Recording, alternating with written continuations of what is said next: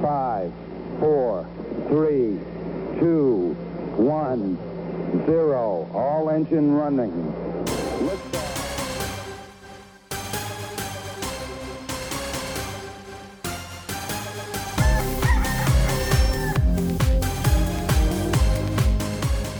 안녕하십니까. 아, 한국과 미국 스타트업 테크 기업 이야기 조강의 서센트 드디어 75번째 방송을 시작하도록 하겠습니다.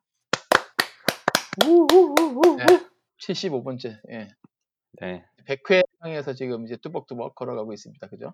네, 거침없죠. 거침없죠. 네. 야, 방송을 지금 하고 있는 지금 시간은 미국 시간으로 서부 시간으로 아, 7월 4일 토요일 8시 강박님 계시는 곳은 예, 언제나 그렇듯 토요일 밤 11시고요. 7월 4일 미국 독립기념일이죠. 예, 미국의 네. 생일인 날인데 원래는 이제 이때가 참 미국 사람들 다 회사들도 다 쉬고 뭐 코스코 같은 마켓도 쉬고 사람들 다 음. 친구들 가족들 다 모여서 하루 종일 이제 바베큐 하고 그죠?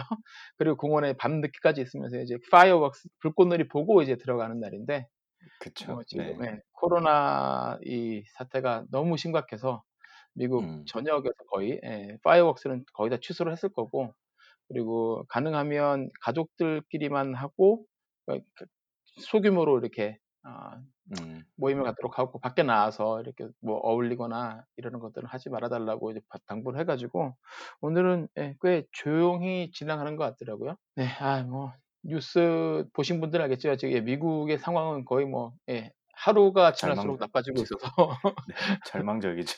예, 리더십의 부재와 뭐또 네. 예, 리더십만 탓할 수도 없는 게 뭐 리더십이 있다면 좋은 리더십의 바탕에는 또 또 좋은 팔로우십이 있지 않겠습니까? 예, 그쵸. 예, 뭐 제대로 된 이 지침도 내려오지도 않고 지침을 내려도 뭐 들어 쳐먹지도 않고 그래서 아, 오늘 굉장히 험한 말을. 예, 조원님 방송 중에 이렇게 험한 말을 잘 안 쓰시는데. 그러게요. 아 근데 요즘 보니까 너무 답답해서 네, 하나 써봤습니다.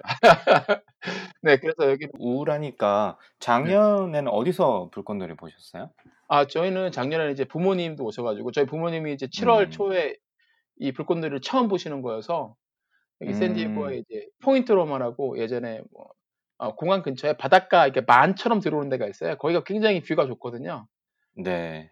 샌디에고 바닷가 만을 따라서 한 세네 군데에서 동시에 터지는 걸 다 볼 수 있는 장소가 있어서 어. 거기서 어. 재밌게 보고 그리고 이제 걸어서 이제 그 걸어서 왔던 기억이 있었는데 아 올해는 뭐 음. 예, 그런 것도 다 예, 못하게 됐죠. 예. 네. 저희도 저희 동네에서 작년에 이 도서관 앞에 좀 뭐 꽤 큰 규모의 호수가 있어요. 그래서 음, 음. 그 그쪽에 이제 잔디밭에 다들 인제 간이 의자 그죠, 그런 그죠. 거다 들고 다 와서. 예. 응. 네.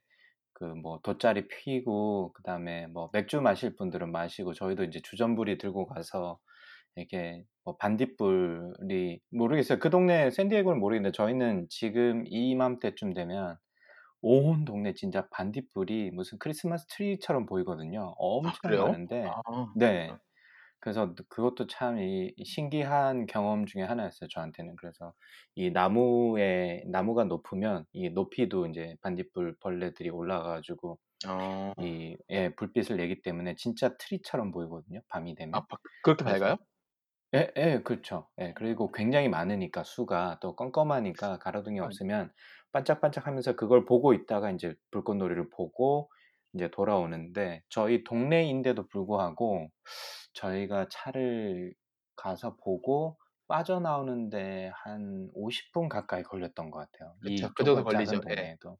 맞아요. 예, 예. 그러니까 보니까 이 동네 로컬 분들뿐만이 아니라 가족분들 아까 조방님 말씀하셨듯이 가족분들도 이제 같이 시간을 보내려고 다들 여름 휴가 겸 해가지고 이쪽 동네에 와서 이제 이것도 보시고 뭐 보트도 타시고 뭐 이렇게 놀려고 이렇게 다 모였다가 이제 가시는 것 같은데 오늘도 잠깐 보니까 많이들 외부에서 오신 가족분들로 보이는 분들이 많이 오시긴 하셨더라고요 동네 보니까. 음, 네뭐 근데 불꽃놀이는 아 뭐 대대적으로는 안 하고 저희 동네는 이제 뭐 조금 조금씩 뭐 가끔가다 지금 팡팡 소리가 들리긴 하는데 뭐 그 음, 정도이긴 한데 작년에는 뭐 그랬던 추억이 있는데 좀 그게 그립기도 하고 그죠. 예, 한편으로는 좀 답답하기도 하고 그렇네요. 맞습니다. 네, 뭐 코로나 얘기는 뭐 예, 더 하면 할수록 더 우울해지니까 이 정도에서 끝마치도록 하고요. 아, 네. 저희가 지난주에 이제 방송을 마치면서 이제 끝부분에 이제 말씀을 드렸죠. 그래서 스페이스X에 대해서 강관님께서 얼마 전에 아, 블로그에 쓰신 글들을 모아서 브런치북에 브런치북 맞죠? 브런치북으로 이렇게 네, publish를 네. 하셨어요, 그죠? 그래서 브런치에서 올리셨던 연재물 예, 한 10회 정도 올리셨는데 그거를 그냥 텍스트로만 하기에는 조금 아까울 것 같아서 제가 이제 오늘 아, 제 방송에서 한번 스페이스 스페이스 X 특집으로 한번 다뤄볼까 생각을 해보았습니다. 그래서 제가 제안을 네. 드렸는데 강박님께서 또 덥석 무셨어요. 저희는 예, 던지고 물고 그렇게 하는데 네, 그래서 오늘 조박과 강, 강박의 개인적인 근황과 이 뭐 해봐야 의미 없는 코로나 이야기는 이제 간단하게 접고 바로 네. 본론으로 들어가도록 하겠습니다. 기다리고 기다렸던 스페이스X 특집 제1편. 아, 강박님의 브런치북에 이제 웬만한 내용들이 다 들어있는데, 아, 브런치 북은 어떻게 찾으시면 되냐면, 구글 가셔가지고, 스페이스X랑 또라이 두 개를 치시면, 제일 먼저 떠요. 그거 읽으시면 됩니다. 맞죠? 네, 맞습니다. 네. 예, 예. 그래서 오늘은 아, 1편 이제 첫 번째니까 음, 스페이스X에 대해서 바로 들어가기보다는 스페이스X를 둘러싼 주변 환경들하고 백그라운드 배경에 대해서 한번 간단하게 들어보면 좋을 것 같다고 음. 생각이 들어서 그렇게 한번 시작을 해볼까 해요. 그래서 일단 어, 지난 한 벌써 한 달 정도 한달 한 달을 벌써 더 넘었죠, 그죠? 미국에서 그쵸. 이제 스페이스X가 아, 크루 드래곤, 그러니까 이제 캡슐처럼 생긴 크루 드래곤을 쏴서 이제 그 안에 두 명의 나사 우주인을 태우고 우주로 날아가서 우주 ISS, 그러니까 어, 국제 우주 정거장이죠, International Space Station에 성공적으로 이제 도킹을 해가지고 이제 그 안에서 이제 임무를 현재 수행 중이라고 하고 있습니다. 아, 뭐 9월 전까지 이제 돌아올 거라고 하긴 하긴 하는데 그게 굉장히 많은 그 뭐랄까 관심을 일으- 불러일으키고 생중계도 되고 그리고 많은 사람들이 이제 아 이거는 새로운 장을 열었다 우주 여행의 새로운 음. 장을 열었다라고 이제 찬사를 쏟아냈는데 자 강박님이 보시기에 예, space kid인 강박님이 보시기에 이 사건의 의미는 도대체 무엇입니까? 아, 그렇게 물어보시면 되게 그 근사하게 답변을 드려야 될 것 같은데 굉장히 그 큰 이야기인 것 같긴 해요. 그래서 그렇죠. 좀- 저희가 또 고품격 방송이니까 아, 그렇죠. 그렇죠. 네, 그래서 지금 덕과 밥이 이제 두 우주인이 올라갔죠. 일단 음. 저는 이제 그 미국 우주 산업 전체로 본다면 2010년도에 오바마 대통령이 그때 이제 2008년도 금융 위기 때문에 음, 어, 경제 미국 경제 굉장히 많이 안 좋았잖아요. 그래서 그렇죠. 예. 찾아보니까 이제 그거가 주된 이유로 해가지고 예산을 나사 예산을 좀 많이 이제 삭감을 한 것 같아요. 그래서 그 삭감할 때 나사가 어떤 프로젝트를 어, 진행을 하고 있었냐면 Constellation 프로젝트라고 해서 그 유인 우주선을 보내서 화성에 어, 네. 사람을 보내겠다라는 목표로 뭐 여러 가지 계획과 어, 이런 우주선 개발 프로그램을 진행을 하고 있었는데 금융위기 때문에 이제 예산을 지원할 수 없게 돼버린 거죠 안타깝게도 음, 음. 어, 그때 이후로 어, 유인 프로그램은 자체가 중단되고 대부분 이제 무인 우주선이나 아니면 기존에 어, 있던 우주 프로그램은 그냥 이어가는 정도만 진행을 하다가 트럼프 대통령은 사실 전부 다 오바마가 했던 거 반대로 하기 정책이잖아요, 대부분. 뭐 그렇죠. 네.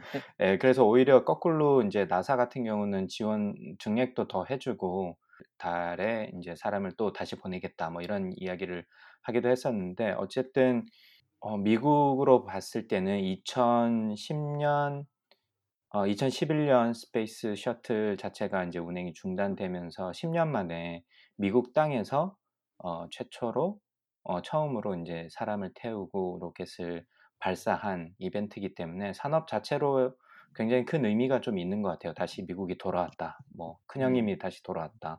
뭐 이런 느낌인 것 같고요. 어, 그리고 스페이스X 자체에서 봤을 때도 의미가 되게 많았던 것 같아요. 그동안 사실 그 앨런 머스크가 우주의 이응도 거의 뭐 모르다시피 하던 사람이 이 산업에 들어와서 스페이스X라는 회사를 만들고 어, 그 우주 산업을 시작한다고 했을 때 사람들이 진짜 콧방귀 끼고 아무나 들어와서 하는 게 아니다라고 해서 뭐 많은 조롱도 하고 비난도 했는데 그거를 진짜 꿋꿋하게 그런 것들을 다 이겨내면서 하나씩 하나씩 발전시켜 왔잖아요. 음. 그 최정점에 있는 게 어, 사실 사람을 우주로 보내는 건데 이게 무인이랑 유인이랑 뭐 저도 아주 기술 구체적으로는 잘 모르겠지만 일단 그 언뜻 생각을 해봐도 그 어, 기술적 어려움의 아, 어, 레벨로 따지면 이게 진짜 유치원에서 대학원 수준은 아닐까 싶을 정도로 더 하겠죠. 생각해 보시 천지 차이죠. 예, 유인과 무인은. 네.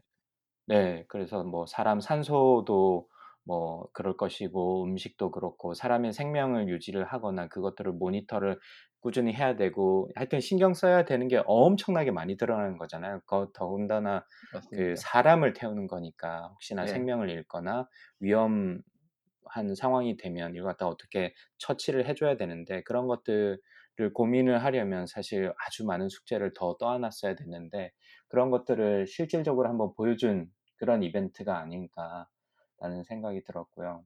그 스페이스 X가 하면서 상당히 많이 새로운 것들을 추가를 했는데 뭐 우주복이라든지 거의 어, 평상복이라고 해도 과언이 아닐 만큼 예전에 아폴로 프로젝트를 할 때 그 아주 두껍고 막 진짜 뒤뚱뒤뚱 걸어가기 힘들었던 우주복에서 아주 뭐 세련된다고 말씀드릴 수 있겠죠. 뭐 세련되고 아주 편리한 우주복과 그 다음에 아주 많은 버튼 과뭐 이런저런 장치, 그 다음에 아폴로 13호 같은 영화 같은 걸 보면 막 너무나 많은 그 컨설들과 키보드와 뭐 이런 것들이 이걸 그래서 사람들이 저렇게 많이 공부를 해야 되는구나 우주인이 되려면 이런 어떤 그 약간 미국말로 하면 오버웰밍한 그런 인터페이스에서 아주 간단한 스크린 어, 중심의 인터페이스도 접목을 하면서 사람들의 이목을 많이 끌었던 것도 사실 그 이번 이벤트가 단순히 그냥 10년 만에 사람을 보내는 게 아니라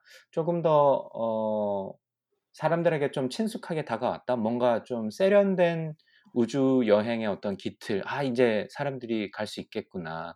라는 생각을 좀 가져다 준 것 같아서 큰 의미가 있는 것 같습니다. 조박님은 좀 어떻게 보시나요? 저는 일단 스페이스 셔틀 운행이 2011년에 중단이 되고 그쪽 retire를 하고 네. 나서 미국이 계속 ISS에 사람 올릴 때 참 재밌게 러시아의 서비스를 쓴 거잖아요. 외주를 줘가지고 때마다. 예. 네네. 예, 그게 굉장히 어떻게 보면 나사 직원들, 나사의 자부심을 갖고 있던 scientist한테 어떻게 보면 약간 치욕적이라는 생각이 들지 않았을까. 자존심이 그럴 굉장히. 상하는, 네. 예, 이, 야, 씨, 그러니까 일하기 싫다. 그런 생각이 들 정도로 자존심이 굉장히 무, 무너진 그런 사건이었을 것 같아요. 그래서 보면 네. 이거 이번에 이거 준비하면서 제가 유튜브에서 이제 그 뭐 나사에서 예전에 그 달에 갔었던 사람들 인터뷰를 몇 개를 봤었는데 그분들 중에 이제 음. 살아계신 분 중에 이제 닐 타이슨 이분이 그 상원에 나가 발표하시는 걸 들었는데 그런 것들을 음. 굉장히 이제 강조해서 반박을 많이 하시더라고요. 네. 음. 그래서 우리가 이제 우리가 이거는 한번 포기하고 났으면 그 다음부터는 그 next move는 없는 거다. 포기하면 음. 그걸 끝이고 계속 해야 된다라고 이제 상원 의원들을 설득하는. 왜냐면 예산이 거기서 나오니까. 예. 그렇죠. 예. 근데 어떻게 됐든 간에 나사에서 직접 개발한 건 아니지만 스페이스X에다가 이제 좀 이따 뒤에서 또 강박님께서 말씀해 주시겠지만 이제 돈을 이제 지원을 해주고 거의 10년간 이제 스페이스X가 고생하다가 이번에 사람을 잘 날려서 보낸 거니까 어 미국 이제 아 다시 이제 미국 아 그러니까 뭐죠 우주 탐사하면 사람들이 이제 미국 나사 그리고 스페이스X를 떠올리게 되지 않았나 뭐 이렇게 음. 생각이 들어요. 그리고 네. 말씀하신 대로 그 누구죠? 그 안에 들어있는 인터페이스 같은 게 굉장히 뭐랄까 사용자가 편하게 사용하기 편하게 딱 돼 있잖아요. 거기에 네네. 굉장히 많은 그 노력을 들였다 그러더라고요. 특히 일론 머스크가 그 안에 네. 왜냐면 이거를 나중에는 그 사람들을 태우고 실제 갈 거니까 그렇죠. 예, 그러니까 이제 그 사람들이 앉아서 쉽게 보고 그리고 관광을 해야 되니까 주- 주변도 잘 봐야 되고 아, 자리도 좀 편해야 되니까 그런 부분에 신경을 많이 썼다 그러는데 사실 이런 것들 같은 경우에는 나사에서 계속 했다라면 절대 이루어질 수 없는 부분이죠. 그런 엔지니어들은 그런 거 신경 안 쓰거든요. 그러니까 있잖아요. 보통 관광객이나 이런 사람들이 볼 때 아 버튼이 너무 많아서 불편하고 터치 스크린으로 네. 잘 보여주면 좋겠다. 근데 이제 엔지니어들은 야 그런 건 엔지니어링이 아니고 제대로 보고서 주- 복잡하게 계기판도 한 번에 보고 다 이해할 수 있어야 음. 네가 제대로 된 우주인이고 그래야 음. 네가 이제 우주선에 탈 자격이 있는 거다 얘기를 하고 아무도 솔직히 그런 거를 굉장히 어, 뭐 반박을 하지 않는데 예, 엘론 머스- 머스크는 아무래도 이런 걸 좋아하기도 하지만 이제 어쨌든 비즈니스맨이기 때문에 예, 그런 부분에서 큰 차이를 만들어내지 않았나 생각이 들어요. 예. 나사 예산 같은 거 아까 말씀을 좀 해주셨는데 나사 예산이 네. 그 지금 어느 정도 되죠? 2020년에? 뭐 제 블로그에는 쓰진 않았는데 음. 조방님이 이제 질문하신 요 질문에 답변을 하려고 좀 찾다 보니까 2020년 같은 경우는 나사 예산이 22.6 빌리언 달러니까 약 한국 돈으로 하면 한 25조 정도 25조. 되는 거 아니에요, 네. 그렇죠? 네, 맞네요. 예, 그리고 뭐 인, 인원수, 종업원 수도 좀 찾아봤거든요. 그래서 지금 현재는 뭐 정확한 숫자는 아닌데 제가 뭐 금방 구글링에서 찾은 거는 약 17,000명 정도가 넘는다고 합니다. 그러니까 사실 어마어마한 규모의 조직이 한 조직이 예산이 어, 약 25조, 26조 정도 되는 어, 조직이니까 어마어마한 것 같고요. 그래서 또 궁금하잖아요, 개인적으로. 그래서 한국은 네. 지금 상황이 어떤가. 그래서 한국의 나사와 비슷한 조직, 한국의 항공우주연구원 정부 출연연인데 항공우주연구원을 좀 찾아보니까 2020년 예산이 1,067억 원이더라고요. 아, 요, 뭐, 예, 요 자료는 그 어, 모든 공공기관들이 정부의 알리오라는 사이트가 있는데 거기에 네네. 이제 어, 기, 기본적인 정보를 공유하게 돼 있어요. 그래서 그 거기에 따르니까 1,067억 원이고 그럼 어, 25억 임직원 원대 수는 1천억 원 정도니까 100분의 1도 안 네. 되는 거네요. 그리고 임직원 수는 약 지금 현재 항공우주연구원 같은 경우는 약 1,000 명, 1,018 명 정도로 나오더라고요. 음, 그래서 좀 아무리 이제 뭐 천조국 천조국 하는 미국이랑 한국을 1대1로 비교하기는 그렇지만 네네. 그래도 그 한국의 위상이나 이런 거에 비해서는 항공 우주 분야에 대한 예산이나 조직 규모가 사실 뭔가를 이뤄내기에는 너무 작지 않나라는 생각이 들더라고요. 이 음, 숫자만으로 봤을 때는. 그러게요. 지금 딱 비교를 해 보니까 예, 25조 원대 1천억 원. 예, 좀 차이가 많이 나긴 하네요. 예, 5% 정도밖에 근, 안 되는 거 아니 뭐 100, 100분의 1도 안 되는 거잖아요. 음, 네, 2천억 원, 2천억 원도 안 되는 거니까. 음, 네. 확실히 차이가 그리고 하죠. 음, 근데 더 인상적인 나사 같은 경우는 더 좀 재밌었던 게 이 역사적으로 쭉 이제 예산을 비교해 본 그래프가 있던데 2020년 현재 금액으로 환산했을 때 음, 1965년도가 피크였더라고요. 그때 약 어, 어, 34 빌리언이니까 한 40조가 넘는 돈을 네. 1965년도에 어, 부었다고 하더라고요. 그래서 그때 뭐 돌이켜 보면 한참 이제 케네디 가 이제 뭐 그런 선언을 하고 뭐 우주 달나라로 달에 이제 사람을 보내겠다라고 해서 엄청나게 이제 집중을 했을 거잖아요. 소련 그 네. 당시 소련과 싸워서 이기기 위해서 어, Space Race에서 이기기 위해서. 그래서 야 그 22조 어, 22.6 billion 2020년 현재 예산도 제가 많다고 생각을 했는데 역사적으로 보면 이게 사실 그 1965년도에 비하면 대략 한 반 정도밖에 안 되는 금액이다. 현재 가치로. 그래서 그래요. 아 이것도 참 어, 그래서 미국이 큰형님이구나 이 산업에 아, 이런 생각이 좀 들기도 했습니다. 그래서 아 진짜 어마어마한 금액을 쏟아 부었구나라는 네. 생각이 들었고 한국이 좀 더 분발을 해줬으면 하는 생각이 좀 많이 들었어요. 요 네. 숫자를 봤을 때는. 그러면 이번에 이제 나사 우주선이 두 명, 나사 소속 우주선 두 명이 아까 말씀하신 덕하고 보빈이랑 밥두 명이 올라갔는데 네, 이거를 왜 나사가 쏜 우주선이 아니라 스페이스 커먼드 우주선에 이제 타고 갔단 말이죠? 그렇게 된 네네네. 배경은 설명을 좀 해주실 수 있을까요? 글쎄요, 뭐 정확한 의견 뭐 내용은 아닐 수도 있는데 그냥 제 생각을 말씀드리면 일단 그 나사가 이렇게 큰 조직이고 규모가 크다 보니까 그러니까 이렇게 왜 클 수밖에 없었는지를 좀 생각해 볼 필요가 있을 것 같아요. 그래서 그 나사의 목적이 뭐냐라고 물어보면 사실 딱히 하나라고 이야기하긴 어렵거든요. 뭐 아주 단순하게 뭐 예전 같은 경우는 사람을 달에 보내겠다 뭐 이런 뭐 아주 명확한 목표가 있었지만 지금 같은 경우는 뭐 달 탐사도 하고 뭐 화성 탐사도 하고 우주에 대한 이해도 필요하고 그래서 뭐 허블 망원경 같은 것도 띄워보기도 하고 뭐 이런 프로젝트들이 굉장히 많잖아요. 우주 전체를 어떻게 보면 이해하려는 목적을 가진 조직이니까 그러니까 자연스럽게 이 모든 목표를 이게 다 만족을 시켜야 되니 그 포커스가 흐려질 수밖에 없는 것 같아요. 그래서 거꾸로 얘기하면 너무 욕심이 많다고 혹은 너무 해야 될 게 많다 보니까 어, 좀 비효율성이 존재할 수밖에 없죠. 그래서 엘론 머스크가 처음에 스페이스X를 진행할 때도 우주 산업이 왜 이렇게 더디냐라는 거에 대해서 한참 한탄을 했었다라고 자서전에도 많이 글이 나와 있고 그, 그런 거를 좀 바꿔보기 위해서 자신이 직접 뛰어들어서 한번 해보면 어떻겠냐라는 생각이 어, 했던 것 같은데 그 효율성의 차이가 좀 있지 않았을까? 그리고 어, 뭐, 그런, 이제 스페이스X는 그러다 보니까 좀 더 효율적으로 이제 발사체를 만들고 안정적으로 뭐 회수하는 기술이라든지 이런 게 발전할 수밖에 없었고, 그러다 보니까 이제 어느 시점이 되면 나사에서도 뭐 스페이스X가 저렇게 싼 가격에 발사를 하는데 굳이 비싼 돈을 들고 어, 자신이 로켓을 만들어서 쏠 필요가 없어져 버린 거죠, 이미.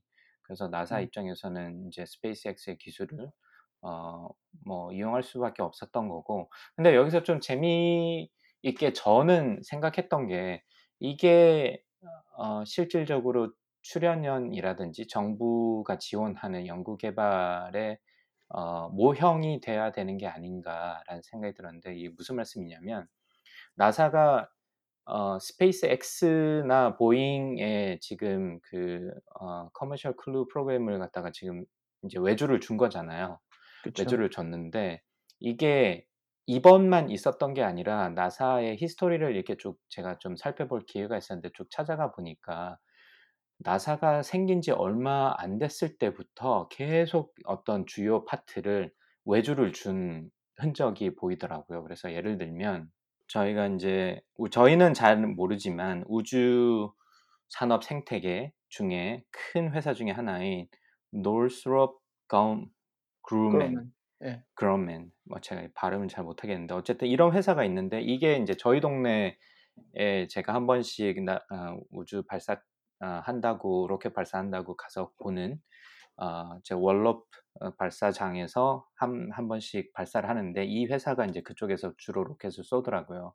그래서 이 회사가 예전에 Orbital Sciences Corporation이라는 이 회사를 인수를 하면서 이 원래는 군수 쪽에 있던 회사인데 우주 산업에 진출을 하게 되거든요.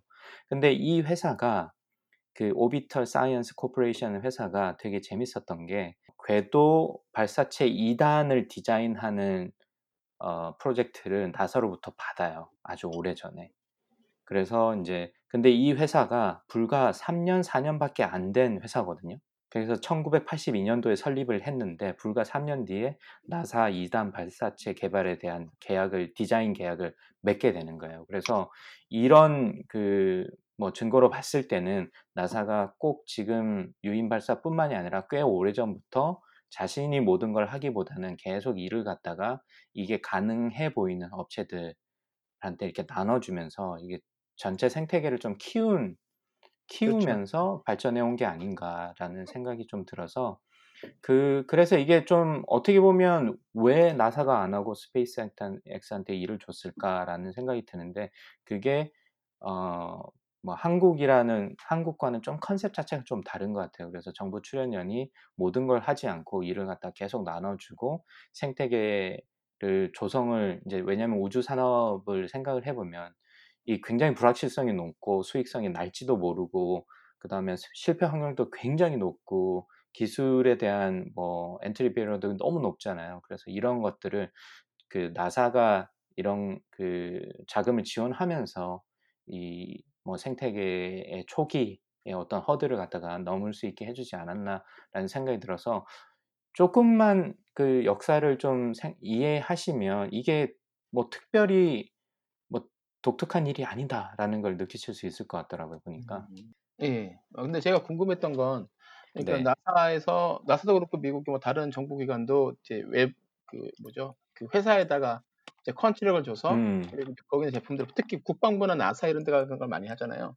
제품들을 네네. 많이 이제 만들어서 자기들이 써보고 비싼 가격에 써보고 괜찮으면 이제 계속 대량적으로 생산을 하든가 아니면 음, 또 이게 민간 기술로 옮겨가서 이제 민간에서 꽃을 피우는 뭐 GPS라든지 음성 인식 같은 그쵸. 그런 기술도 네. 있긴 한데 근데 사실 이제 그거랑 그것들은 이제 이제 하나 이- 그 전부터 굉장히 활발했었는데 제가 이걸 보면서 약간 의아했던 건 음, 일단 나사에서 아까 이제 그 화성 탐사 프로그램 Constellation plan은 이제 정부에서 싹 없애버렸죠. 없애버리고 네. 2011년에 Space Shuttle도 retire를 해버리고 네. 그러면서 또 동시에 2010년에 지금 이제 스페이스X랑 보잉이 이제 함께 하고 있는 아, Commercial Crew Program을 이제 운영하기 시작했잖아요. CCP라고 해서. 네네네. 네. 그래서 이제 나사가 공식적으로 아, 우리가 직접 유인 이제 우주선을 쏘, 로켓을 쏘는 게 아니라 음, 스페이스X랑 보잉이 두 개의 다른 시스템을 이제 개발할 건데 둘이 이제 경쟁을 하는데 너희 둘이 알아서 10년 사 10년 안에 이제 로켓을 만들어 가지고 ISS에 사람들을 보내야 된다라는 미션을 주고 각각 회사에다가 이제 3.1 billion 그러니까 3조 한 4, 5천억 원 정도 그리고 네. 보잉에다가는 더 많이 줬네요. 4.8 네. billion 그러니까 5조 원 좀 넘는 돈을 지원을 하면서 이제 시작을 했단 말이죠.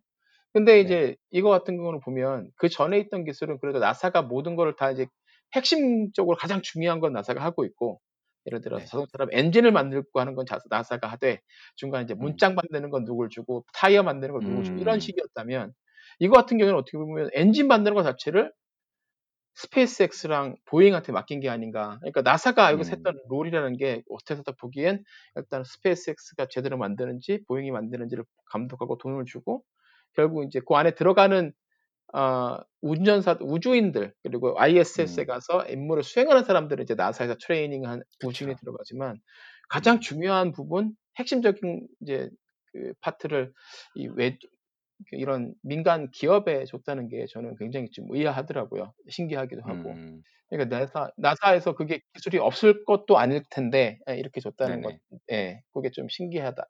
약간 의아했어요 처음에 봤을 때. 음, 오히려 이제 저희가 이제 이 나사는 정부 기관이고 스페이스X나 보잉 같은 경우는 민간이잖아요. 민간이나 이렇게 민간에서 기업들이 제대로 이 비즈니스 혹은 이 관련된 기술을 지속적으로 개발하려면 이게 사실 선순환의 고리가 돼야지 이 회사에서는 왜냐하면 손해보는 일을 하지 않기 때문에 선순환이 되는 고리가 돼야지만 이 기술들을 계속 develop하고 이럴 것 같은데 사실 아까 이제 쪼박님께서 설명해 주신 바대로 이렇게 나사 아주 단순한 거를 만든다면 사실 기업 입장에서는 그게 롱텀으로 봤을 때는 크게 투자를 해야 되거나 영향을 키워야 될 필요가 없을 수도 있는 거잖아요. 그래서 오히려 이제 코어 기술을 왜냐면 이제 직접적으로 경쟁하는 건 아니니까 정부랑 민간이랑 그래서 코어 기술에 대한 지원을 해주면서 그다음에 민간 기업에 영향을 끼치고 그다음에 그걸 통해 가지고 서로 이제 우주 산업이 이제 전반적으로 민간에서 활성화될 수 있도록 좀 지원해 준 게 아닌가라는 게 제 개인적인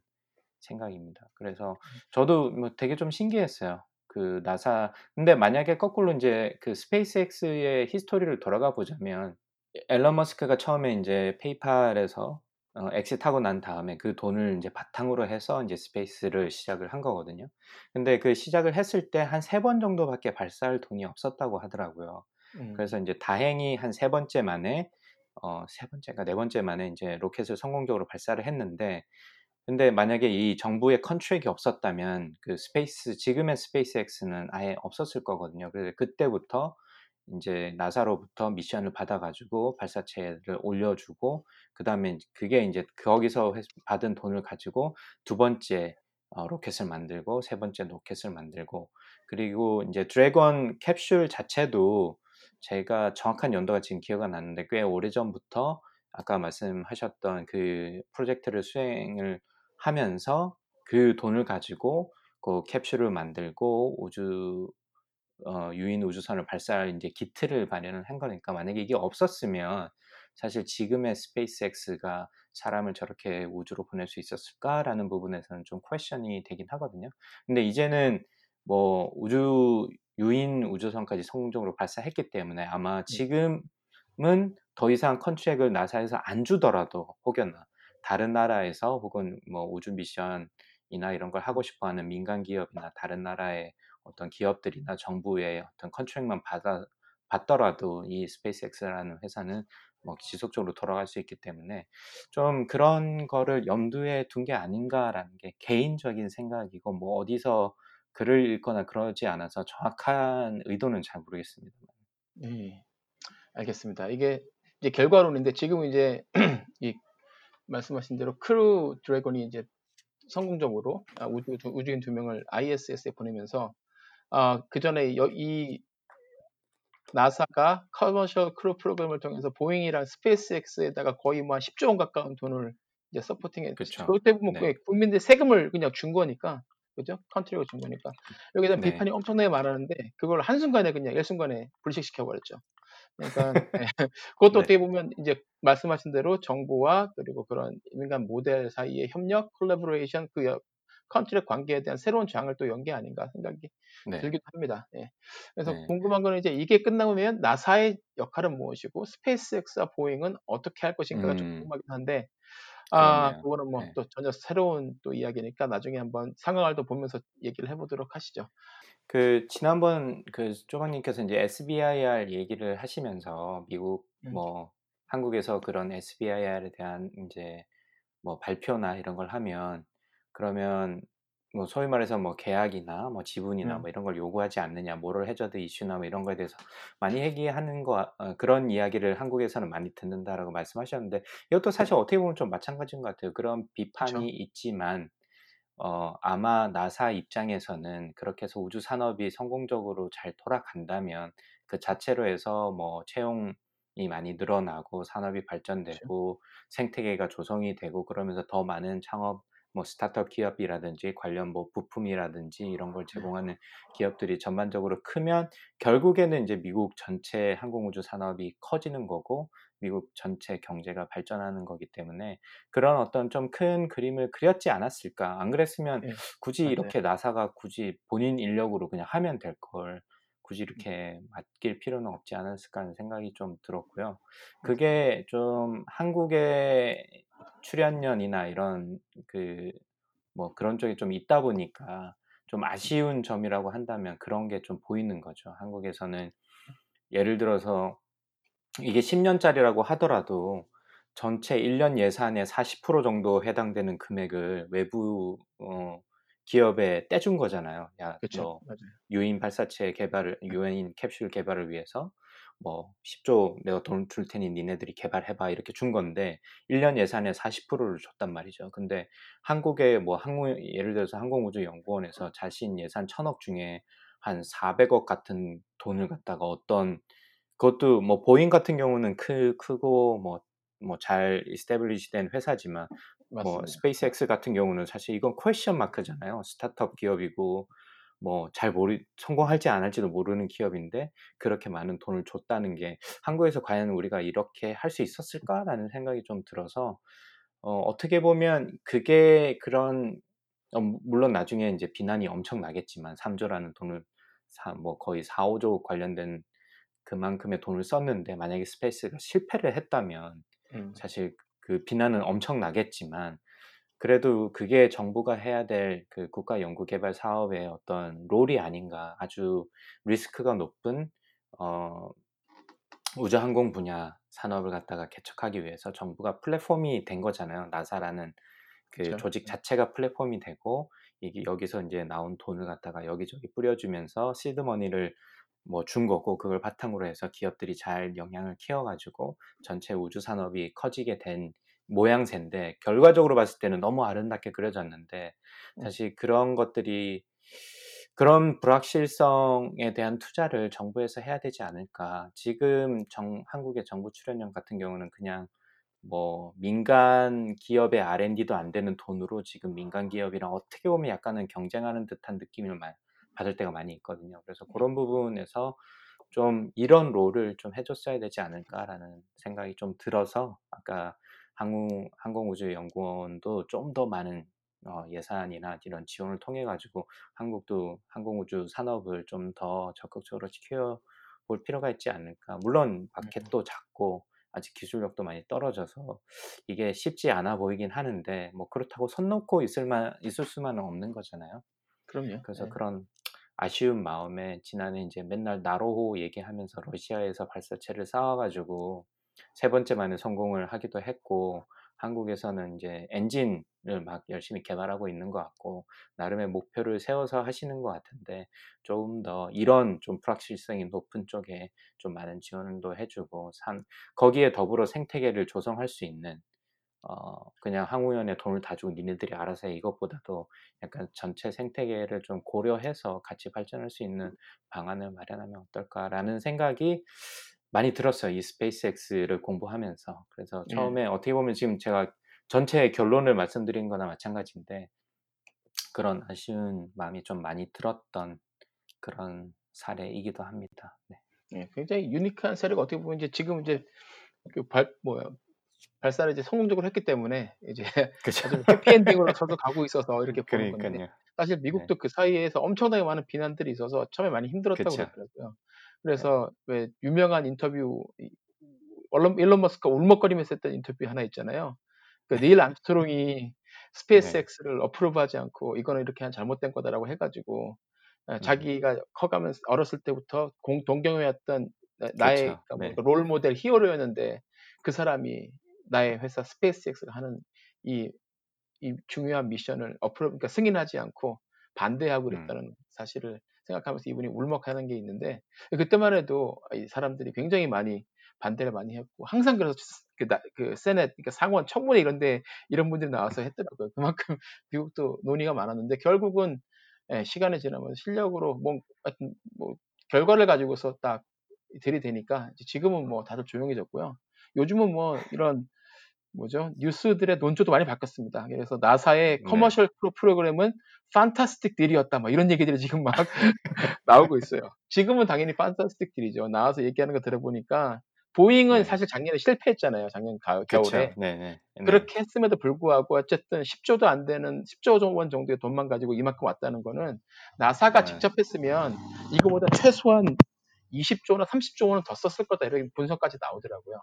네. 그러니까 결과적으로 이제 굉장히 예, 세금을 아끼면서도 굉장히 많은 프로그레스를 만들어낸 예, 좋은 그쵸. 그 프로젝트의 예가 되지 않나 이렇게 생각이 네. 듭니다. 네. 한편으로는 우리 큰형 큰형 큰형님인 보잉의 앞으로의 그 인제 어떻게 이 프로그램을 진행이 될지 이런 것도 좀 궁금합니다. 예, 보잉 엔지니어들 굉장히 자존심 상해 있을 것 같고 예, management들은 정말 당황했을 것 같아요. 그러니깐요. 또 예, 그래서 한번 그 소프트웨어 문제였다고 그러던데 아 한번 네. 예, 빨리 보잉도 예, 심기일전해서 보잉의 이제 이 캡슐 이름은 스타라이너죠. 예, 네. 스타라이너도 예, 조만간 예, ISS에 이제 성공적으로 도킹하는 모습을 꼭 봤으면 좋겠습니다. 그럼 나사 네. 입장에서는 뭐두 가지 시스템을 다 가지고 올 수가 있으니까 더 좋은 그쵸. 거죠. 좋죠. 네. 근데 확실히 그 디자인 혹시 보셨는지 모르겠는데 스타라이너 인터페이스 디자인이나 이런 걸 보니까 네. 그 크루 드래곤 드래곤 캡슐이랑 이게 좀 비교를 하게 되더라고요. 그래서 그렇게 되죠. 제가 그걸 그 사진을 보면서 느낀 게 '아 이게 진짜 스타트업이랑 이 기존의 뭐 소위 말해서 어떻게 보면 이 incumbent firm인 뭐 그쵸, 그쵸. legacy 네. 기업이라고 하던 이 기존의 이 항공 우주 산업에 있던 사람들이 할 수 있는 역량과 이 스타트업의 어떤 agile하고 뭔가 새롭고 그래 그런 어떤 명확한 사례를 보여주는 것 같아서 네, 저는. 그래서 또 뭐 좀 되게 재밌었던 어 뭐 비교가 아니었나 싶습니다. 맞습니다. 그래서 궁금하신 분들은 이 스타라이너 그 안에 내부 사진을 좀 구글링 해 보시면 아마 제가 어떤 뭐 의미로 말씀드리는 건지 좀 아실 수 있을 것 같아요. 예, 유튜브 같은 데서 이제 크루 드래곤 vs 스타라이너 치시면 그런 유튜브들이 굉장히 많이 있습니다. 보시면 되고 아, 참 이거 중요한 거는 스페이스X가 돈을 덜 받았음에도 또 빨리 성공시켰다는 거죠. 뭐 그러니까 이것도 참 아이러니한 건데 맞습니다. 이걸 이제 이거는 뭐 논란이 있든 없든 간에 저는 아, 테슬라 아, 테슬라란다 일론 머스크랑 스페이스X 엔지니어링 팀한테 저희가 credit을 분명히 줘야 되는 것 같아요. 네. 훨씬 그쵸. 더 적은 돈으로. 네. 그래서 네. 일단 예, 그 얼마 전에 있었던 크루 드래곤의 성공적인 발사와 ISS 도킹에 대한 이제 간단한 배경 설명과 이게 어떤 의미를 갖는지에 대해서 이제 강박님의 말씀을 들어봤고요. 자, 그러면 이제 이 시대의 사건을 만들어낸 예, 불가능해 보였던 미션을 가능하게 만든 아, 이 스페이스X라는 회사가 도대체 어떤 회사인지 일론 머스크를 아는 사람들은 다 아는 회사지만 또 관심이 없는 사람들은 그게 뭐야라고 생각할 수 있, 거든요 그래서 이. 스페이스X가 뭐 하는 회사인가에 대해서 또 저희 아, space kid 강박님의 설명을 또 들어보도록 하겠습니다. 스페이스X 뭐 하는 회사입니까? 저 제가 정의한 스페이스X는 multi-planetary species를 만들겠다라는 이제 일론 머- 머스크의 꿈을 이뤄줄 수 있는 기업이라고 보고요. 여, 저는 여기서 잠깐만요. 물- 그 multi 네. planetary species가 뭐, 뭔지에 대해서 궁금해하실 네, 거예요. 그게 이제 저희가 지금 지구 이제 인간이라는 종이 지구에만 지금 살고 있잖아요. 그렇죠. 예. 그래서 그게 이제 화성 지금 이제 스페이스X나 일론 머스크가 생각하는 그림은 화성에도 사람이 거주할 수 있게 이제 조성을 해서 사람이 지구뿐만이 아니라 하나 이상의 어떤 플래닛에서 살 수 있는 종을 음. 의미합니다. 그래서 그게 사실 제가 보는 궁극적인 어, 스페이스X의 목표가 아닐까. 그래서 제가 블로그에서 마지막 부분에 그렇게 결론을 내기도 했는데 이 회사는 절대 IPO를 안 할 것 같다. 음. 아무리 지금 훌륭한 테크놀로지를 가지고 지금 열심히 개발을 하고 있지만 아, 이 회사는 그냥 일론 머스크가 꿈꾸는 그 뭐 그거를 뭐라 그래야 되죠 한국말로 multi-planetary species가 뭐뭐 한국말로 좀 다행 되게 어렵던데 이게 뭐 다행성 어쩌고 될 것 같은데. 네네 다행성 인류인가 뭐 어, 뭐뭐뭐잘 그렇겠다. 예. 모르겠습니다. 그 어쨌든 그 꿈을 이루고 저기 이루어 주기 위한 수단인 회사가 아닐까. 음. 그렇게 하면 이 모든 게 다 설명이 되더라고요. 왜 스페이스X가 아까 말씀드렸던 멋있는 그리고 아주 편리한 우주복을 개발을 했고 왜 인터페이스를 그렇게 간단하게 만들었으며 왜 이렇게 로켓을 발사하고 재착륙하는 예, 그래서 호퍼 프로젝트로 가는데 뭐 그런 물론 이게 commercial 그러니까 금전적으로 봤을 때 굉장히 비용을 save할 수 있다고 하지만 그렇게 save한 비용이나 기술을 축적된 기술을 가지고 화성에 인류를 무사히 착륙시켜서 살 수 있게 하려고 하는 게 아닌가 아, 라는 생각이 들어서 저는 스페이스X를 정의를 하자면 그 일론 머스크의 그 multi-planetary species를 만들기 위한 어떤 수단으로서의 어, 기업이 아닌가라고 생각을 합니다. 네, 너무 좀 그- 거창하게 말씀드렸나요? 아니 스페이스X의 미션이 딱 그게 아닐까 싶어요. 그러니까 일론 네. 머스크한테 마이크를 들이대고 그래서 일론 머스크 네. 스페이스X라는 회사의 미션이 무엇인가라고 물어보면 비슷하게 얘기를 하지 않을까 생각이 듭니다. 그래서 네. 이제 뭐 팔콘 1, 팔콘 9 그리고 뭐 크루 드래곤 이런 것들은 다 이제 거기에 가기 위한 하나하나의 그쵸. 단계들인 거죠. 근데 거기서 이제 네, 굉장히 중요한 milestone을 이제 이번에 달성을 한 거니까. 이뤄낸 거고요. 예, 네. 이뤄낸 거죠. 그러니까 네. 그것도 대단한 거죠. 예. 그래서 아까 IPO에 대한 말씀은 뭐 어떤 분은 뭐 지금 한 30조에서 40조 정도 될 거다, 뭐 혹은 그 이상이 될 거다, 뭐 이렇게 추측하시는 분들이 많, 많더라고요. 이제 뉴스 검색을 좀 그렇죠. 해보니까. 예. 개, 예, 개인적으로도 좀 궁금해가지고 좀, 좀 찾아보니까 그런데 저는 그게 전혀 의미가 없을 거라고 어, 공부의 결론으로 말씀드리자면 생각을 했고 왜냐하면 예를 들어서 제가 이제 이 회사가 I, 지금 현재 기준으로 IPO를 했어요. IPO를 해서 주주들도 많이 생기고 돈을 더 끌어모아가지고 하는데 화성에 지금 그 스타쉽을 개발하고 있잖아요. 예, 예. 지금 껍데기만 개발하고 있는데 실패가 지금 제가 기억하는 것만 해도 세 번인가 네 번째 폭발을 했다고 하더라고요. 그 화성으로 보내는 우주선의 어떤 껍데기를 만드는데 그게 지금 네 번째인가 실패를 했다고 제가 들었거든요. 그래서 만약에 이게 그냥 그 일반 공개된 주식회사였으면 주주들이 이걸 승인을 했겠느냐? 저는 절대 아닐 그렇죠. 거라고 보거든요. 이게 불가능해 맞습니다. 보이는. 그리고 네. 화성까지 사람을 왜 굳이 우리가 이걸 보내야 되느냐라는 그렇죠. 비판에 직면하기 때문에 작년에 이제 저희 테슬라 같은 경우도 내가 다 사버리겠다 주식 귀찮아가지고 뭐 네. 맞아요. 이렇게 해서 한번 이슈가 된 적이 있었잖아요. 그래서 화가 나가지고 한번 네. 이렇게 올려가지고 네. 나섰죠. 네. 하도 말이 많으니까 내가 그냥 다 사버리겠다 이렇게 이야기를 했었는데 아마 그런 일론 머스크의 스타일상 이 회사는 그냥 맞아요. 그런 꿈을 위해서 그냥 꾸준히 이렇게 경제적으로 만들어서 번 돈으로 새로운 이제 프로젝트에 계속 투자를 해가지고 결국은 사람을 갖다가 화성으로 보내는 데까지 어, 뭐 가지 않겠느냐. 그게 이제 스페이스X이다라고 저는 개인적으로 정의를 합니다. 예, 저도 비슷하게 예, 그런 생각이 들었었습니다. 그래서 얼마 전에 아, 인터뷰를 봤었는데 이거는 이제 스- 일론 머스크 인터뷰가 아니라 일론 머스크는 이제 CEO고 거기에 president자 COO가 네. 있잖아요. day-to-day operation을 네네. 담당하는 그 굉장히 또 유명하신 분인데 그분도 아그 그윈 샷웰 샷웰이라고 이제 그 어떻게 보면 사장님인 거죠. president고 네, COO니까 이분이 나와서 얘기하는데 어, 투자를 이렇게 막 big round 뭐, 뭐 몇천억 원 이런 식으로 받는 시리즈 뭐 C에 뭐 몇천억 원 투자 받았다 이런 일들이 뉴스들이 많은데 자기들은 그렇게 하고 싶은 생각은 없고 필요할 때마다 딱 정말 필요한 만큼만 투자를 받는다 그러더라고요. 음, 근데 그렇게 투자를 받아도 어, 투자 한 받는 소식이 들리면 예, 투자를 하겠다는 사람들이 훨씬 더 많아서 자기들이 오히려 투자자들을 고르는 입장이고 그리고 음. 나사의 빅 컨트랙트가 있기 때문에 그걸 가지고 자기들은 리인하게 계속 가기 때문에 뭐 큰. 어려움은 없다라고 뭐 인터뷰에 그렇게 얘기는 했겠지만 뭐 그렇게 말하는 거 봐서 당장 뭐 IPO로 가서 뭐 돈을 fundraising 크게 해야 될 이유도 없을 것 같고 그리고 그러니까요. 말씀하신 대로 일론 머스크가 이제 테슬라를 상장해서 가면서 아 고생을 많이 해봐서 아 그리고 또 예전에 그 board meeting에서 이제 네. 보드 이사회한테 이사회에 의해서 페이팔 할 때 쫓겨난 경험도 있잖아요.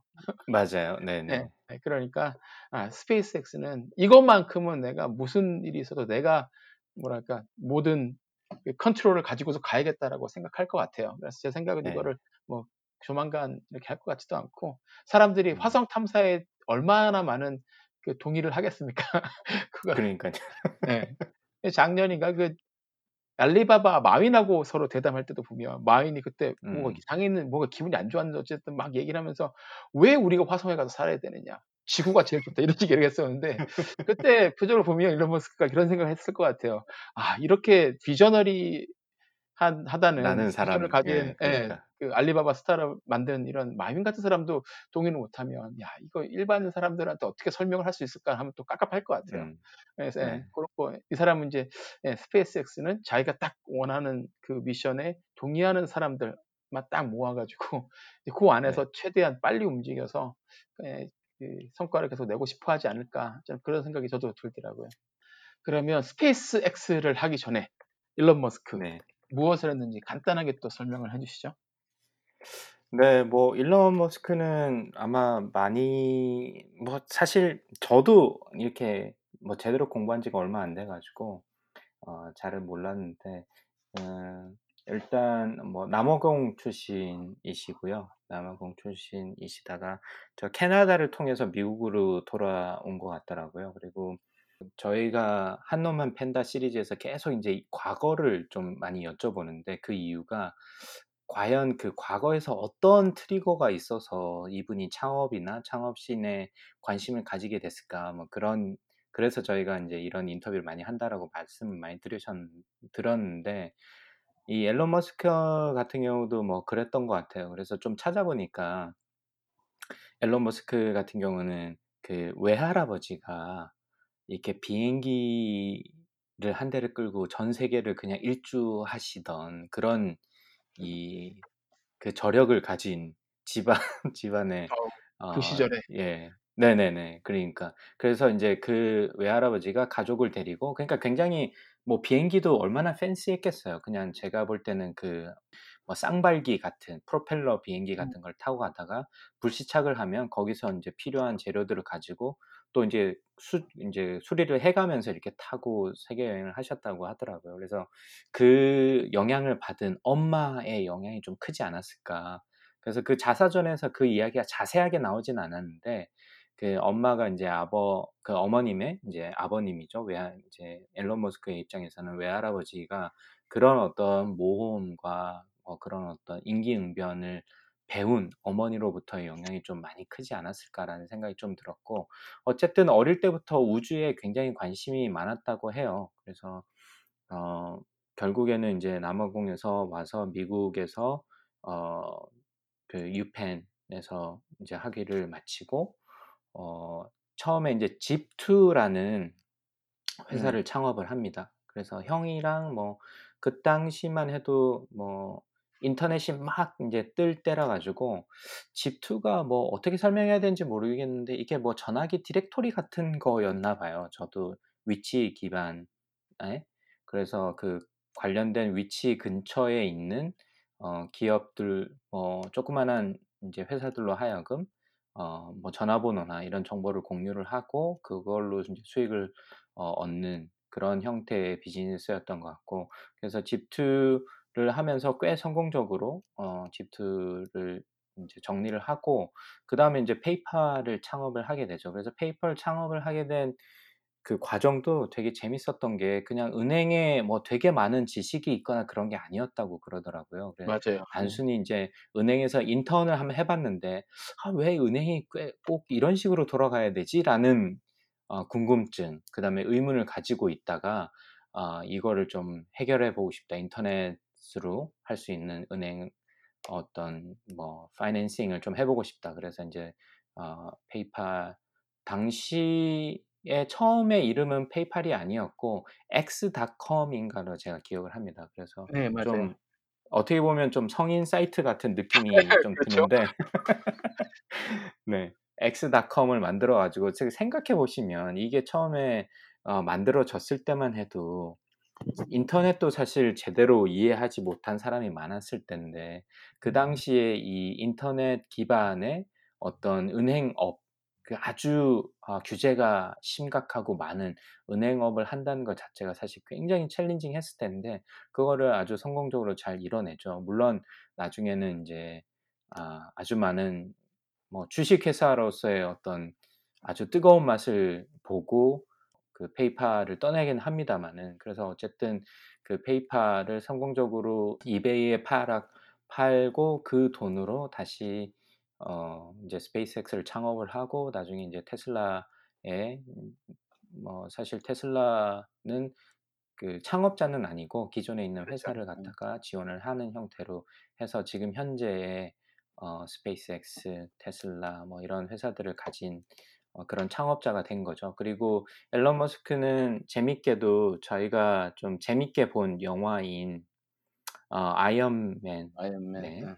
예, 아이언맨의 롤 모델이 됐던 어, 그런 인물이기도 합니다. 그래서 지금 보면 그 토니 스타크랑 좀 느낌도 좀 비슷해요. 보면 당시 이제 아이언맨을 만드는 영화 감독이 그랬다고 하더라고요. 그래서 저도 좀 찾아보니까 아, 좀 토니 스타크이랑 느낌도 좀 비슷하고 약간 좀 엉뚱하기도 하고 그런 면이 좀 많이 닮아 있지 않았나라는 좀 생각이 좀 많이 들었습니다.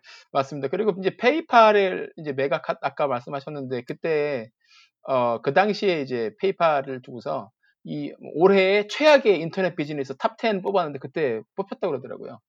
그 말씀하신 대로 이때도 그러니까 막 그 기존의 그런 사람, 뭐 비즈니스 산업 구조에 있는 그런 회사들이나 아니면 뭐 언론에서 보기에는 야, 뭐 알지도 못하는 애들이 특히 그때 또. 어렸으니까 네네. 훨씬 어렸으니까 얘들이 뭘 모르고 지금 날뛰고 있다 이런 예, 그런 시선도 받았을 텐데 어쨌든 예, 그거를 진짜 만들어서 이베이에 매각해가지고 이 사람이 그때 받은 게 한 160, 165 million이니까 한 음, 2천억 원 정도를 번 거죠. 근데 그 네네. 중에 100 million 정도를 바로 그냥 예, 스페이스X 만드는데 썼다고 그러더라고요. 네. 그러니까 대단한 사람인 거죠. 예. 네. 사실 광광님 165 million이 있으시다면 뭘 먼저 하시겠습니까? 아, 저는 집을 먼저 살 것 같습니다. 그렇죠. 한 채가 아니잖아요, 그죠? 아니, 예. 그냥 저는 한 채만 있으면 되는 한 채를 아, 사고 뭐 예를 네. 들면 그 미국의 이제 로또 그 어, 메가 밀리언이나 파워볼, 그러니까 로또죠. 로또에 뭐 조금 금액이 쌓이면 뭐 쉽게 뭐 한 200 million이나 뭐 어떨 때는 400막 이렇게 가기도 하는데 이제 그런 그 금액을 이제 편의점 같은 데 이렇게 붙여 놓잖아요. 이번. 주에 드로잉 하면 얼마다, 뭐 잭팟을 하면 얼마다 이렇게 써 있는데 그걸 보면서 아, 200, 어, 200 밀리언이면 한뭐 3천억 원에서 세금 떼고 한 1,500억이 있으면 나는 뭐 할까라는 생각을 가끔씩 하거든요. 예. 그러면 아, 집을 일단 한 채를 사고 테슬라 그렇죠. 모델 뭐 X랑. 시리즈를 쭉 한번 사볼까. 네. 뭐 그런 그렇죠. 소소한. 예. 저는 예, 만약에 그런 돈이 생긴다면 아, 저도 마찬가지 비슷하게 뭐 그런 것들을 하고 그리고 예, 저희 팟캐스트로 스튜디오 하나 짓겠습니다. 아유 좋습니다. 아, 그럼 나만 나쁜 사람이 되는 거였네. 그래서 원래 이런 거는 나중에 대답하는 사람이 건데. 그렇네, 그렇네. 아, 아뿔싸 당했다 오늘. 네.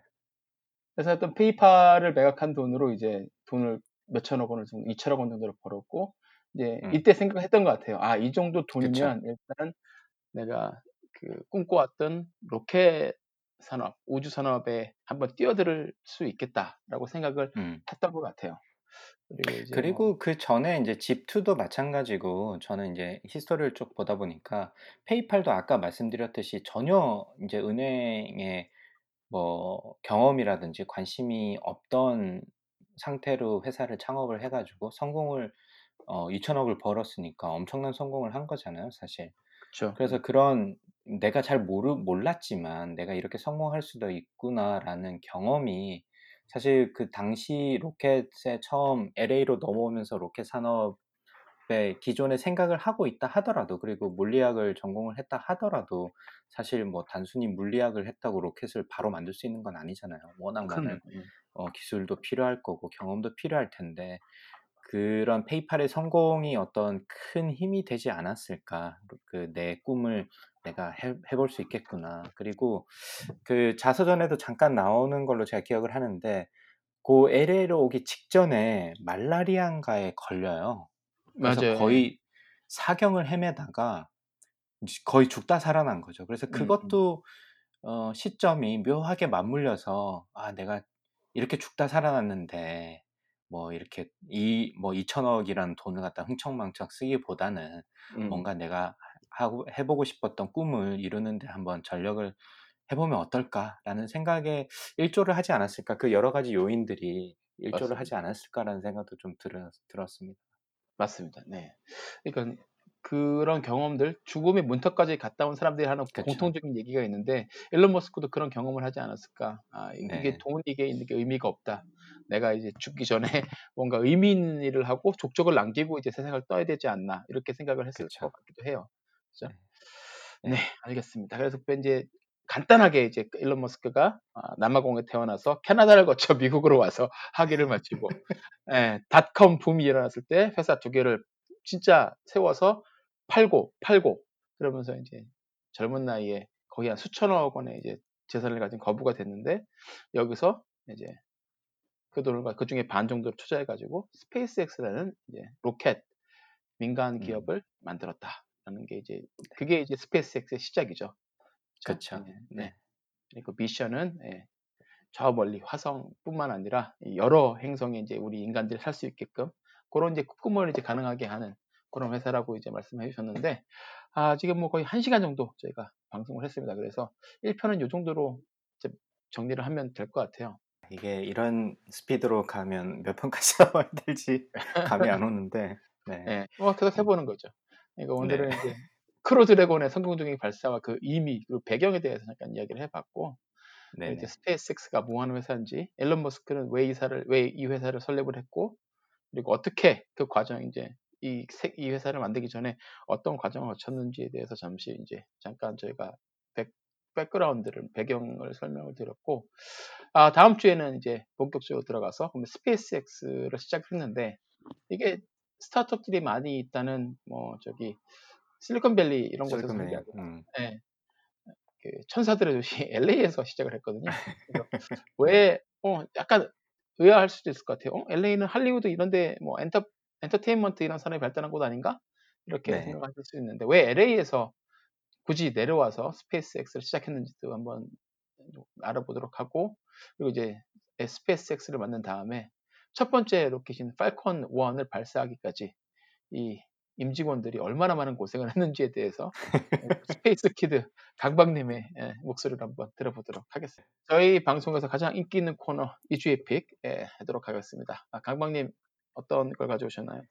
네, 저는 그 고민을 많이 했어요. 쪼박님께서 먼저 이제 이 방송 저의 얼개를 좀 짜주시고, 음, 어, 쪼박님께서 이제 이주의 pick도 막 써주시고 이래가지고, 아, 뭔가 아무래도 오늘 테마가 스페이스X이기도 하고 그래서 저도, 뭐 쪼박님도 그러셨고, 저도 스페이스에 관련된 거를 뭔가 추천드릴 수 있으면 좋겠다라는 생각이 들어서 좀 찾다가 사실 오늘 방송을 조금 제가 늦게 임했는데, 어 저는 뭐 뭔가 새로운 건 아니고요. 좀 오래된 영화인데 다시 한번 보셔도 좋을 네. 만한 아 영화여서 너무나 유명한 영화죠. 아폴로 13호. 아. 음. 어우. 저 마음에 드나 봐요, 이 영화가. 제스처 그러니까요. 픽이. 아, 네, 폭 때맞춰 폭죽을 쏴 주시네요. 네. 그러니까요. 그래서 제가 추천한 아폴로 13호는 아마 많은 분들이 보셨을 거예요. 그래서 그 뭐 포스터인가 어디에 뭐 휴스턴 we have a problem 뭐 이런 어떤 그 맞아요. 문구도 꽤 유명해졌던 예, 예. 어, 그 영화기도 하고 저는 이 영화를 가끔씩 보는데 애들이랑 그 얼마 전에 다시 봤거든요. 그때 어. 이제 스페이스X 발사 직전에 뭐 로켓에 대해서 근데 그 장면이나 이런 것들이 너무 잘 묘사가 돼 있고 그래서 물론 뭐 그 사고가 나서 뭐 착륙은 못하고 무사 귀환한 그 여정을 그리긴 했는데 뭐톰 행크스의 어릴 적 시절 그다음에 케빈 베이컨의 아주 어릴 적 미소년의 모습을 볼 수 있어서 너무나 좋았고 영화도 굉장히 잘 만든 것 같아서, 여러분들도 아마 보셨겠지만 다시 한번 어, 보셔도 충분히 좋을 만한 영화인 것 같고요.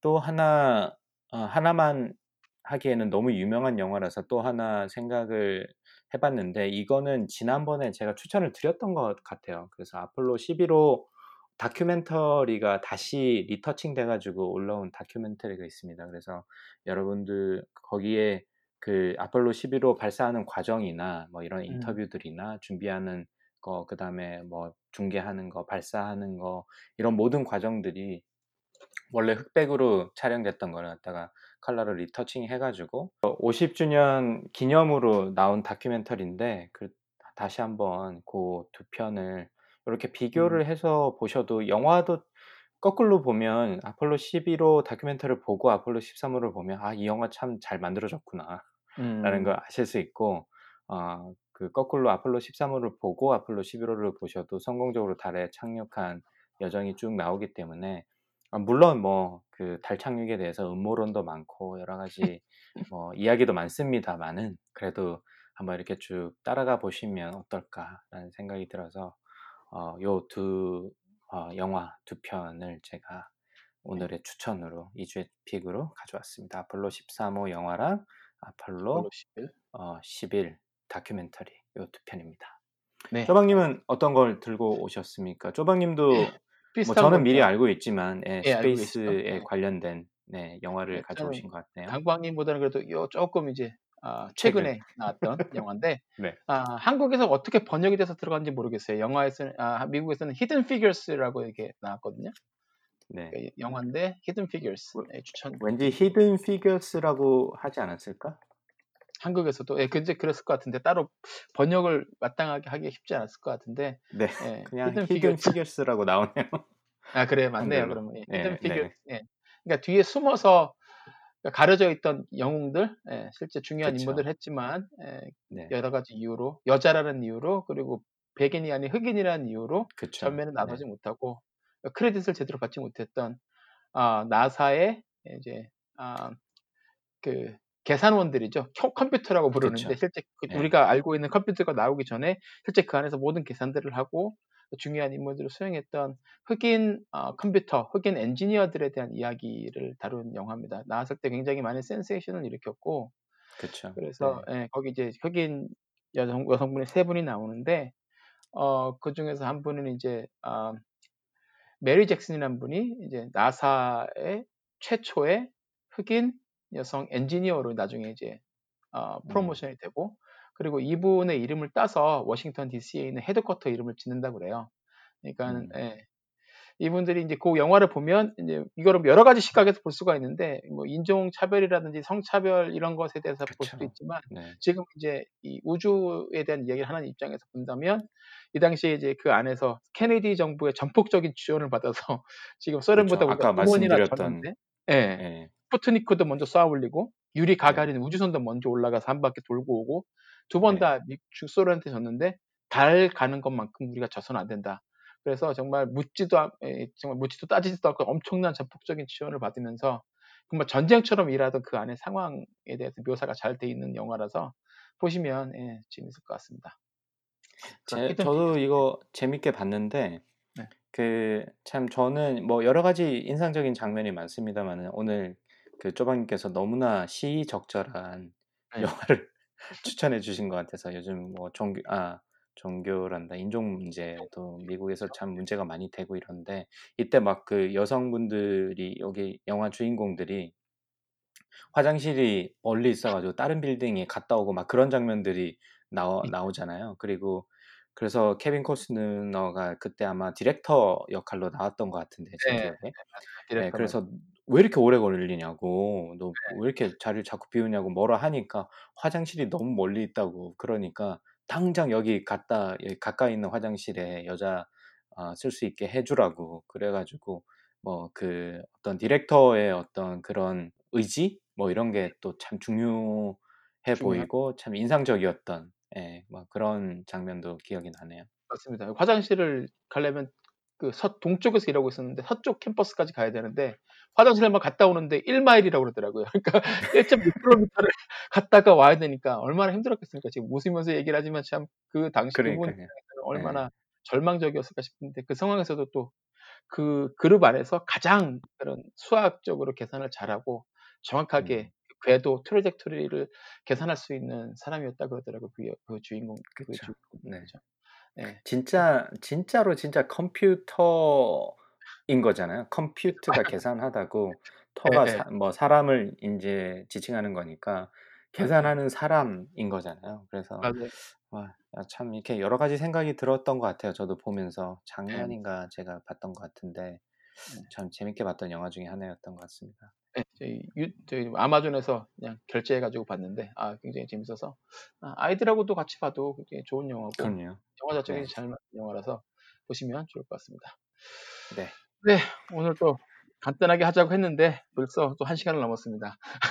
우리는 안 되는 것 같아요. 말 많은 그래서 아재들. 예말 많은 아재들. 그래도 오늘은 예 Space Kid 예 강박님을 모시고 저희가 어몇1-2달 전부터 계속 하고 싶어 했던 스페이스 X 특집을 이렇게 하게 돼서 저는 굉장히 재밌었습니다. 예 이거를 준비하면서 강박님의 브런치북도 다시 한번 읽어 보고 아 뭐 일론 머스크의 그 책도 예전에 읽었지만 다시 한번 네. 스페이스 X 나온 부분만 다시 한번 읽어 보는데 아 네. 읽어도 읽어도 참 '아 대단하고 재밌는 사람이다.'라는 생각도 들고 예 네. 그래서 '아 나도 이렇게 살면 안 되겠구나.'라는 생각도 들고 하여튼 뭐이 얘기는 뭐 너무 길어지니까 빼고 네. 그 다음 주부터는 예 스페이스 X의 초창기 예 LA에서 시작해서 고군분투했던 과정 contract을 따기 전까지의 과정에 대해서 한번 네. 예 얘기를 해 보도록 하겠습니다. 강박님 어떠셨습니까 오늘? 네. 오늘 그 사실 이 얼개를 질문지를 저한테 주셨는데 저는 그냥 1 화부터 그냥 쭉 제가 정리했던 거를 이렇게 쪼끔씩 뭐 변형해서 말씀드리면 되지 않을까 정도로 너무 가볍게 생각했던 것 같아요. 그래서 질문지를 제가 방송 1 시간 전에 받아 들고 '아 큰일 났다. 저도 생각이 안 나는데.' 그래서 불이 나게 다시 좀 뒤져 보고 자료도 쪼끔 더 찾고 이랬는데 오늘 너무 좀 중언부언한 것 같아 가지고 아 아우 좀 아닙니다. 더 예 '깔끔하게 말씀드릴 수 있지 않았나.'라는 생각이 좀 든 들긴 하고요.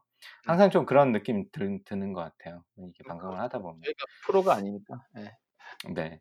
뭐 아직. 그런데 어쨌든 뭐 다시 한번 제가 이렇게 써 놓고도 기억력이 참 나빠 가지고 그런지 기억을 잘 못하는데 다시 한번 또 remind가 되기도 하고 다시 한번 어 그때 그 글을 쓸 때 그 감정으로 돌아가는 것 같아서 음. 어참 다시 한번 '이 이놈 진짜 상또라이구나.'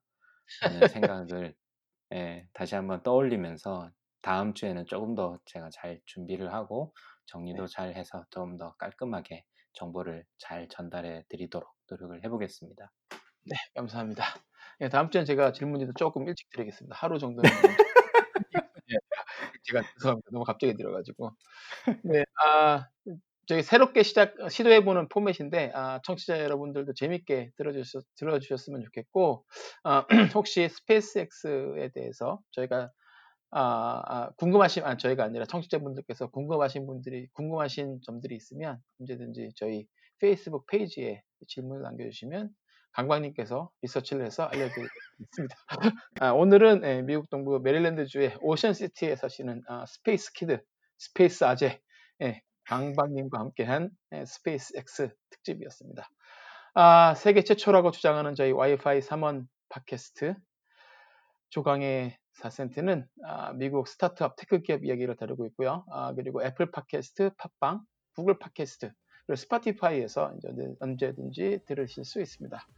아, 저희 팟캐스트에 대한 의견이나 오늘 스페이스X에 대한 뭐 의견, 질문 있으시면 저희 페이스북 페이지에 남겨주셔도 되고요. 이메일 dr.chogang gmail.com으로 연락해 주시면 제가 답변을 해드리도록 하겠습니다. 네, 그러면 아, 즐거운 주말 보내시고 다음 주에 스페이스X 특집 제 2편으로 찾아뵙겠습니다. 감사합니다. 감사합니다.